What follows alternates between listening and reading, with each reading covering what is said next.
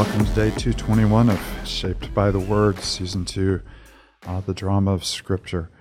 Uh, we're reading from the book of Nehemiah, and as we've reminded you at, at, the beginning of our readings, you know, this week we're in a place in Israel's history where the nation has, because of their unfaithfulness to God and uh, because of they've been so absorbed into the nations around them, and the way that they worship, and the way that they, uh, you know, they behave, that uh, God has judged them the same way that He judged the nations before them. He has scattered them.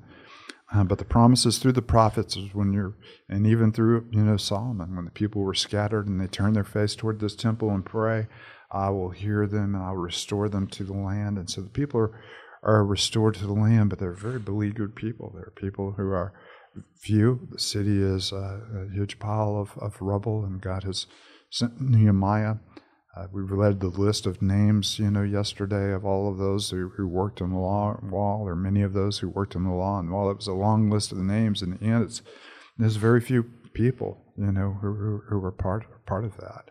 And Jerusalem is very scattered. So today we we see the opposition, and this is a reminder, you know, to all of us that uh, sometimes we will be uh, few in number. Sometimes uh, the rubble around us will be thick, and uh, we can always expect opposition when we're living faithfully, you know, to the Lord.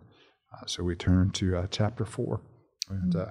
meet these characters that have been kind of hanging around Sanballat and Tobiah, uh, and uh, are introduced a little bit more to their to their efforts to thwart you know the work of God's people in rebuilding rebuilding the walls.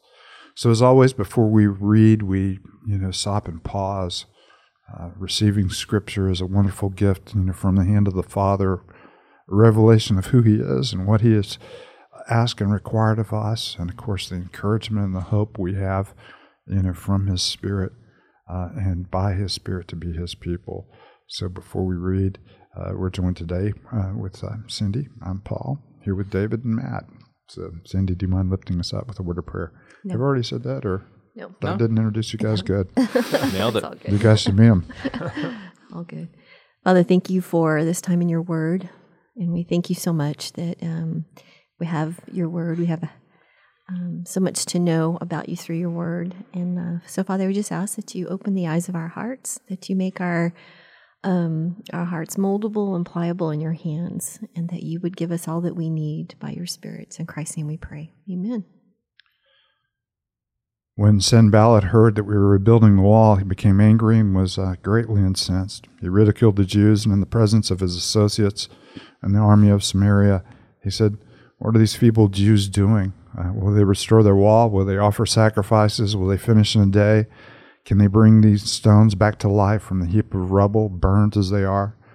Tobiah the Ammonite, who was at his side, said, What they are building, even a fox climbing up on it would break it down, uh, their wall of stones. Hear us, our God, for we are despised. Turn their insults back on their own heads. Give them over as plunder in a land of captivity. Do not cover up their guilt or blot out their sins from your sight, for they've thrown insults in the face of the builders. So we rebuilt the wall till all of it reached half of its heights, for the people worked with all of their heart. But when Sanballat, Tobiah, uh, the Arabs, the Ammonites, and the people of Ashdod heard that the repairs of Jerusalem's walls had gone ahead and that the gaps were being closed, they were very angry. They all plotted together to come and fight against Jerusalem and stir up trouble against it, but we prayed to our God and posted a guard day and night to meet this threat. Meanwhile, the people in Judah said, The strength of the laborers is, giving out, and there is so much rubble that we cannot rebuild the wall. Also, our enemies said, Before they know it or see us, we will be right there among them, we will kill them and put an end to the work.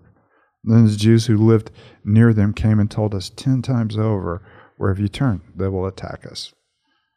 And therefore I stationed some of the people behind the lowest points of the wall at the exposed places, posting them by families with their swords, spears, and bows.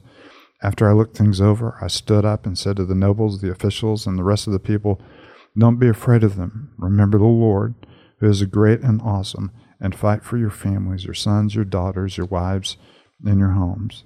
When our enemy heard that we were aware of their plot and that God had frustrated it, we all returned to the wall, each to our own work. From that day on, half of my men did the work, while the other half were equipped with spears, shields, bows, and armor. The officers posted themselves behind all the people of Judah who were building the wall. Those who carried materials did their work with one hand and held a weapon in the other. And each of the builders wore his sword at his side as he worked. But the man who sounded the trumpet stayed with me. Then I said to the nobles, the officials, and the rest of the people, the work is extensive and spread out, and we were uh, widely separated from each other along the wall. Wherever you hear the sound of the trumpet, join us there. Our God will fight for us. So we continued the work with half the men holding spears uh, from the first light of dawn till the stars came out. That time I also said to the people, Have every man and his helper stay inside Jerusalem at night, so they can serve as guards uh, by night and his workers by day. Neither I, nor the brothers, nor my men, nor the guards with me took off our clothes. Each had his weapon, even when he went for water. So you not only have the challenge of, uh, you know, you have the challenge of the, the rubble and the challenge of very few people who had come back, you know, to Jerusalem. You have a, a remnant, which is a kind of an Old Testament promise that God always, you know, has his, his faithful few, his, uh, his, his few people. You have opposition uh, from the nations around it. And you see, uh, you know, very beginning of this, uh, you know, kind of rift between the Samaritans, uh, which are, uh, used to be the nation of Israel, but they have mixed in marriage with the other uh, the other nations to the point that they're not recognizable as an individual, you know, people. Uh, and of course, you have those who had uh, been in the land, you know, well before the Israelites are in the land, having an opportunity to come back and, and, and seize the land. And you have them uh, not just uh, not in favor of rebuilding wall; they're deeply incensed you know, you're having a lot of these double Hebrew words where you have sentences, you know, not only one form of anger, but, you know, two, and you have the seething anger, you know, that's surrounding them and plots surrounding them and threats, you know, surrounding them and ridicule surrounding them. And, and you really have here, you know, a picture of the, the, plight of the people of God. We can expect, we can expect all of that ridicule, mocking, uh, attack, mm-hmm. uh, and, and difficult circumstances. And, again, you know, Nehemiah turns their eyes toward toward God, and that's where our eyes yeah. need to be as we work in the rubble with opposition, ridicule, mm-hmm. and the things you know coming and around it, us. And that seems like an obvious thing, right? Like, well, of course, I'll I'll pray and turn to the Lord and, and, and ask Him for help and strength, but. I mean, I at least know in my own life, it's so often I'm looking to my own self to try to solve these things and figure it out, and then maybe eventually I'll turn to the Lord. But I mean, they they and especially Nehemiah and the people they know the history of, of, of the Lord and they know His faithfulness and right. they know who He is and that's why they turn to Him. It's because of that and and I know those things as well and, and that should be why we're turning to the Lord because we know who He is and He's the one that, as they say, you know, fights for us. Yeah. Uh, it was you know at lunch yesterday and you know talking with him you know he's part of our church and you know talking about the fact that we have so many resources at our disposals and we're so omni- om- omnicompetent. You know, we're mm-hmm. successful at our jobs and we have a lot of skills and things like that. So it's easy to look to ourselves until we finally find ourselves in a you know a situation that's so desperate. Uh, you know that we have mm-hmm. to look mm-hmm. beyond ourselves, and it's in those desperate uh, situations that we we really understand how desperate we always are. Mm-hmm. Our riches are never enough. Our competencies are are never enough. Our resources are never enough, and it's more blessed to be in a beleaguered situation where you're trusting in God to be in a prosperous situation where you mm-hmm. take Him for granted. Mm-hmm. Yeah, that's one of those the themes we've seen so far is the gracious hand of the Lord continues to carry mm-hmm. you know the people of God through. But you, when opposition comes, we have to see the still the gracious hand of the Lord that will carry them through the opposition as well. You know that mm-hmm it's not then that the hand's been removed and good luck, hope you make it. You know, I'll come back. Yeah, but we tend to we tend to operate in that way, in which God is with us when we experience blessing and lack of hardship. Yeah. But the moment hardship or you know difficulty arrives, we ask God where He went. You know, and, and I love they don't sit here and say, God, where where did you go? Mm-hmm. But they actually anchor in to the presence of the Lord and His promises. Yeah, like look at all this stuff we're doing for you, God. We're rebuilding the wall, yeah. like, and then this happens. Yeah, and that's not where they go, which is so you, you do you do feel their you know you do feel their frustration. Mm-hmm. You know yeah. they're, they're saying to me, "Gosh, this is hard. Yep. You know this is." We, we started off and it seemed like a good project and you know the first few stones went into place kind of easy lifting the stones a little bit higher the rubble is discouraging us you know the mocking is discouraging us the the thought of you know looking over our shoulder and attack any moment you know is discouraging us you know the uh, the strength of the laborers is, is going on. I, I just I love the way mm-hmm. it says it. Uh, the strength of the laborers is giving out, and there is mm-hmm. so much rubble. Mm-hmm.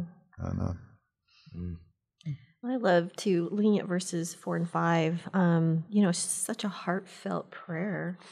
Um, not something that doesn't even sound familiar in Psalms when David would pray these things, That's you right. know, yep. and uh, and yet you know he's they're really asking God to um, provide and you know yeah. kind of um, intercept you know some of these insults and um, anyway it's just a, it's a yeah, heartfelt uh, prayer imprecatory uh, psalms where uh, david prays against his enemies and mm-hmm. you certainly see nehemiah doing this uh, obviously that uh, we you know we can pray that god would frustrate our enemies but we're also called to love them at the same time mm-hmm. and embrace them And that's where christ comes in uh, you know with a whole new level of um, know, of, of what it means to be a reflection of our Father who is in heaven. Mm-hmm.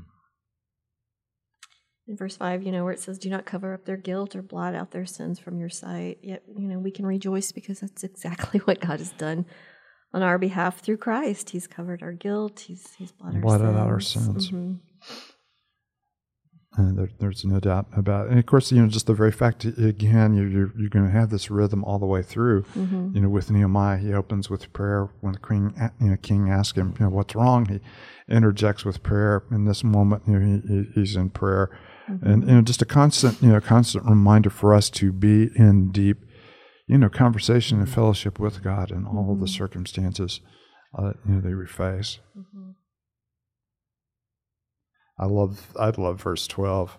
Uh, then the Jews who lived near them came and told us ten times over. And this is Nehemiah's way of saying, if I heard it once, I heard it a thousand times. Everybody just kept saying, "They're going to get you. They're going to get they're you. They're going to get you." That's a constant, you know, constant whisper, you know, that they're having, mm-hmm. and, and, it's a reminder. I mean, we we you know, often our our view of you know when we you know finally repent and return to God that He you know set an easy path before us, mm-hmm. and He He does not always set an easy path before us, but He does always promise His presence in that path, and that is a wonderful. And a promise, you know, he gave to his disciples. He commissioned them to go into all the world and teach. Not that you wouldn't have persecution, not that you wouldn't have difficulty, not that you wouldn't have challenges, not that you wouldn't have, as Paul did, nights of coldness and nights without food and nights mm-hmm. without sleep and all of these different things.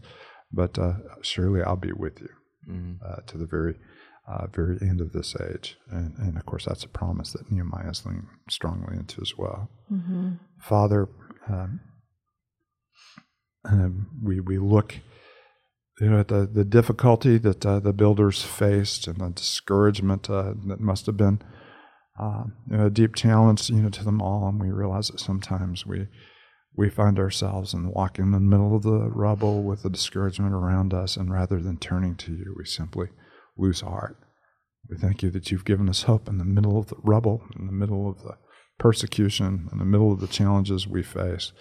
And we thank you that you've promised to be with us uh, to the very end. It's in your holy name we pray. Amen.